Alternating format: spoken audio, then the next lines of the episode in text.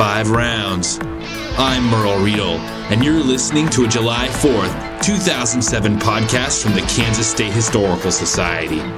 In this podcast, museum staff reveal the story behind the story about artifacts featured on the Cool Things section of our website, kshs.org.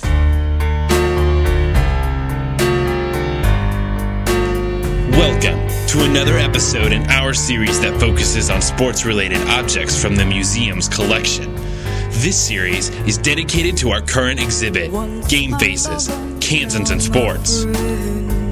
At six and a half feet tall and roughly 250 pounds, Jess Willard was one Kansan you didn't want to mess with. Just ask Jack Johnson. That's the man Willard crushed in 1915 to become the world heavyweight boxing champion. Join museum director Bob Keckeisen as he examines a set of boxing gloves and trunks worn by this remarkable boxer. Later, we'll play another round of Six Degrees of William Allen White. Today, we'll reveal the connection between the Emporia editor and the classic 1939 film Gone with the Wind. Did White coin the line, As God is my witness, I'll never be hungry again? But first, 45 rounds.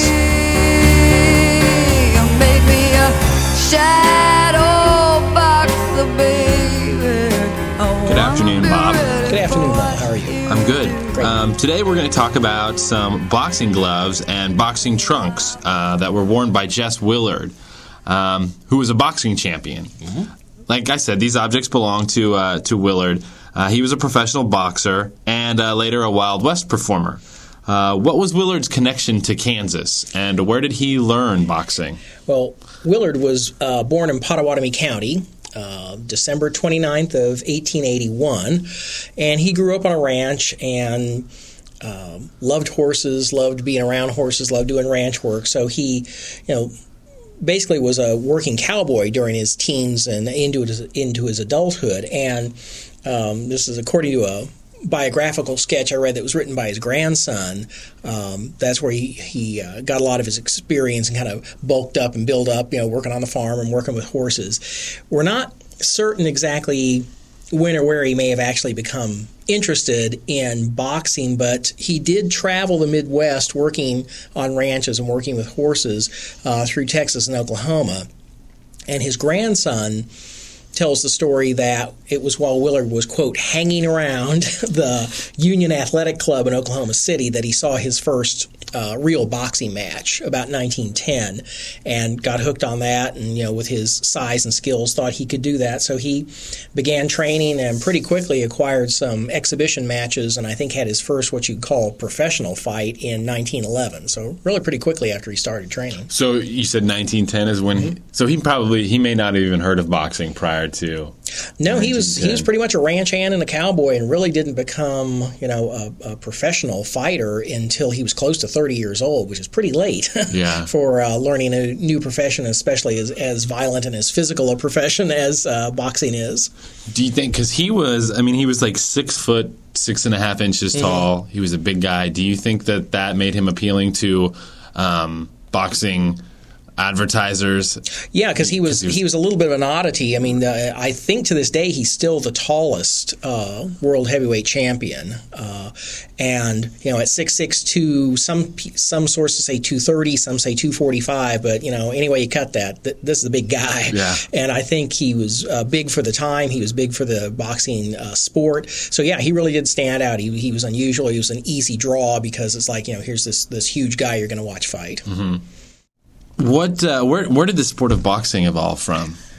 Well, you know, Willard came to it late, but uh, boxing itself has been around uh, probably as long as people have been around. There's uh, archaeological evidence that uh, indicates the Egyptians may have practiced some form of what we think of as boxing as early as 3000 BC, and then boxing's mentioned in the Iliad, so there's you know some mention in Greek culture. Uh, it was included in the ancient Olympic Games. You know, this is before the modern Olympics. I mean, back uh, you know BC, they were uh, Olympic Games. In other words, boxing in there, and it's not just in the West either. There's um, uh, indications of boxing, what we would think of as boxing, mentioned in.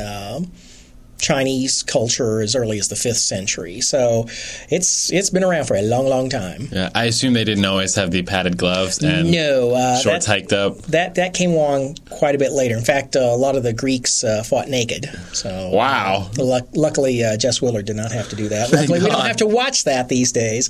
But uh, yeah, they, they came up with the the gloves really not until probably the mid 19th century. Um, you know, bare knuckle fighting was kind of the norm, uh, mm-hmm. and what we would think of as modern boxing. You know, in a ring, you know, a, a, prescribed area, and two guys standing up and just using their fists. That bare knuckle fighting went on really until probably the mid 1860s, and you've got the, you know what is called the Marquess, as a lot of people, the Marquess of Queensberry or the Marquis of Queensberry rules in 1867, which really kind of starts standardizing it.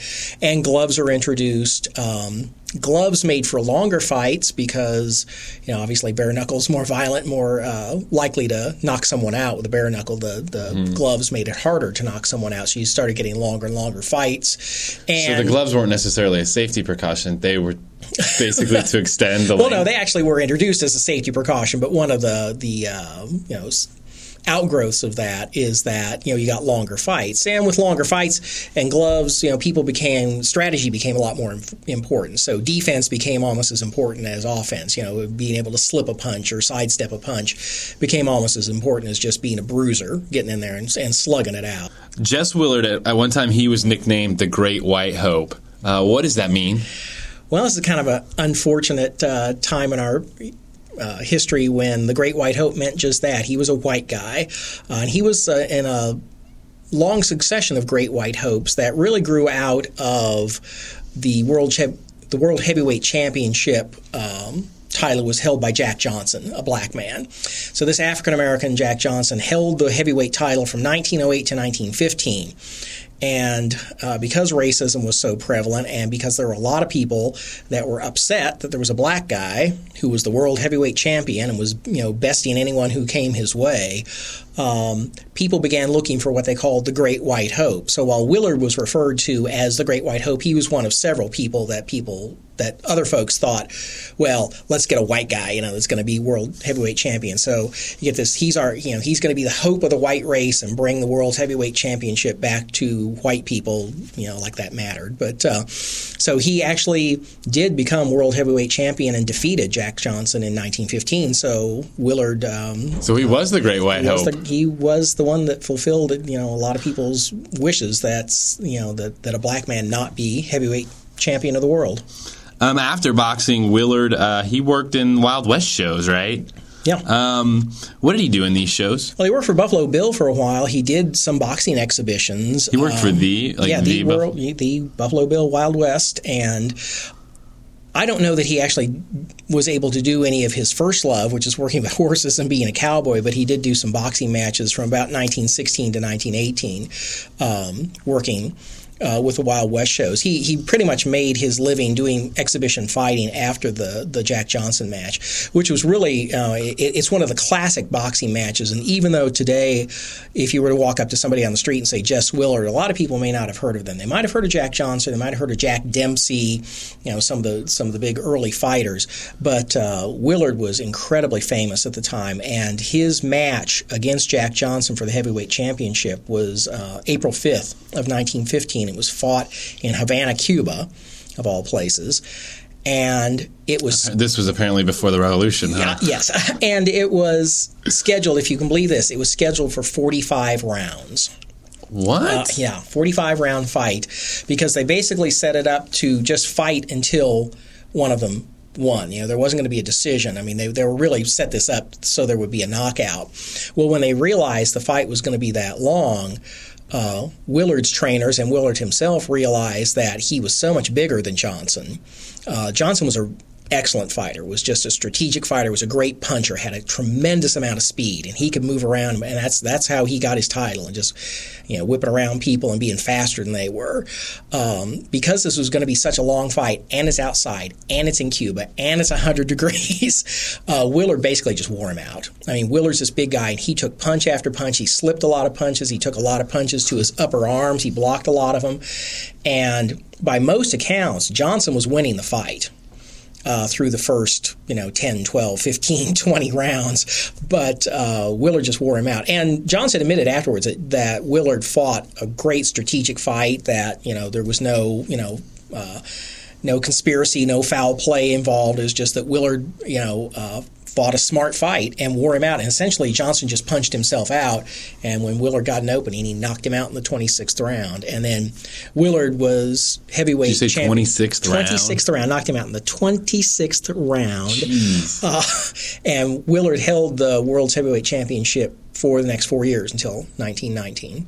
Um, so yeah, I, I, mean, he was at the time he was he was very famous, and that's what really um, got him into the Wild West show, and then later even into the movies.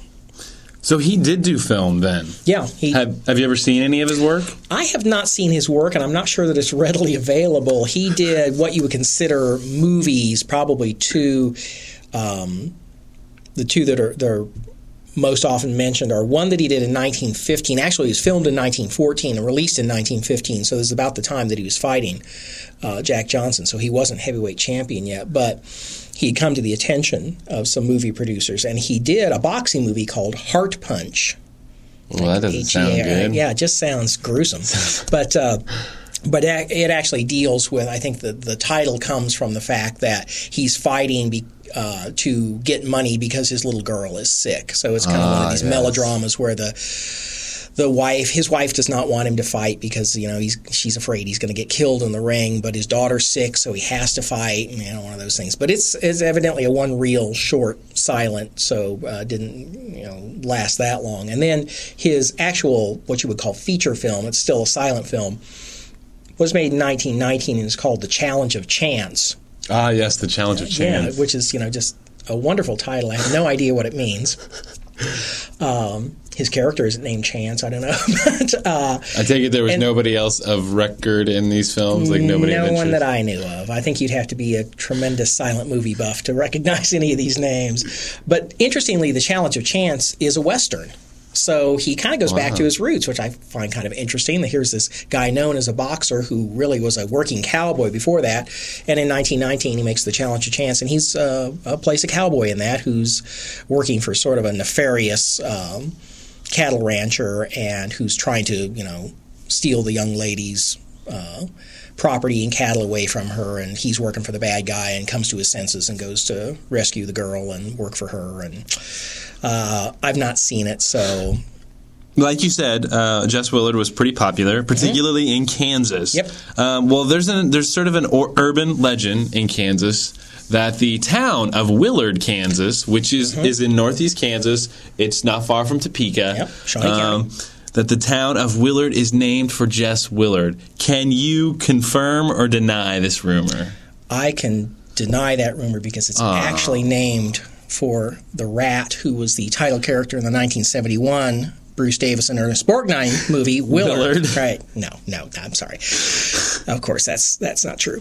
Uh, no, uh, as as much as people do think that Willard, Kansas, was named for Jess Willard because he was so famous. Um, Willard was founded. The town of Willard was founded in 1887. Jess Willard was born in December of 1881. Uh-huh. So, so unless he was champion boxer, no, unless he was the world's you know most famous, you know, five and a half year old, uh, I don't think so. okay, okay, Bob. Well, yeah. thanks for uh, clearing that one up for us. Certainly, my pleasure.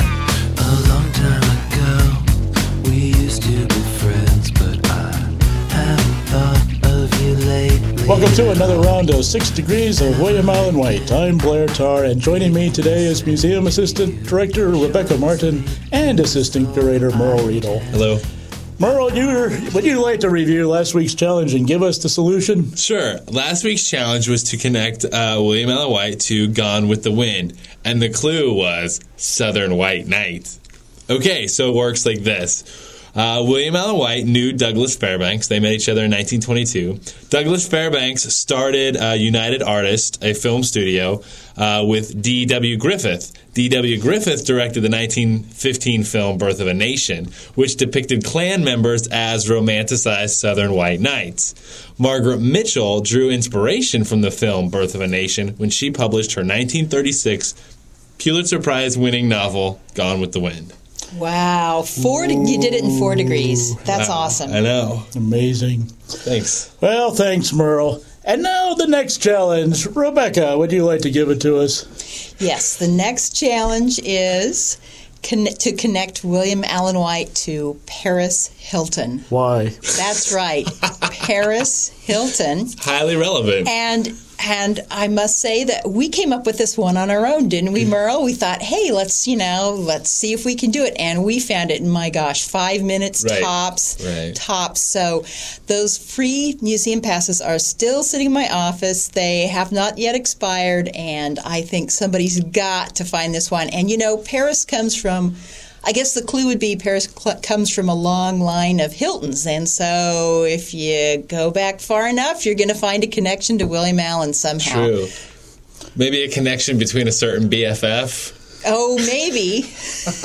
Because we know William Allen White had lots of BFFs, and they were important people in high places. So, yeah, look for the BFF connection. Well, I'm completely disgusted that there might be a connection, but all right, go ahead.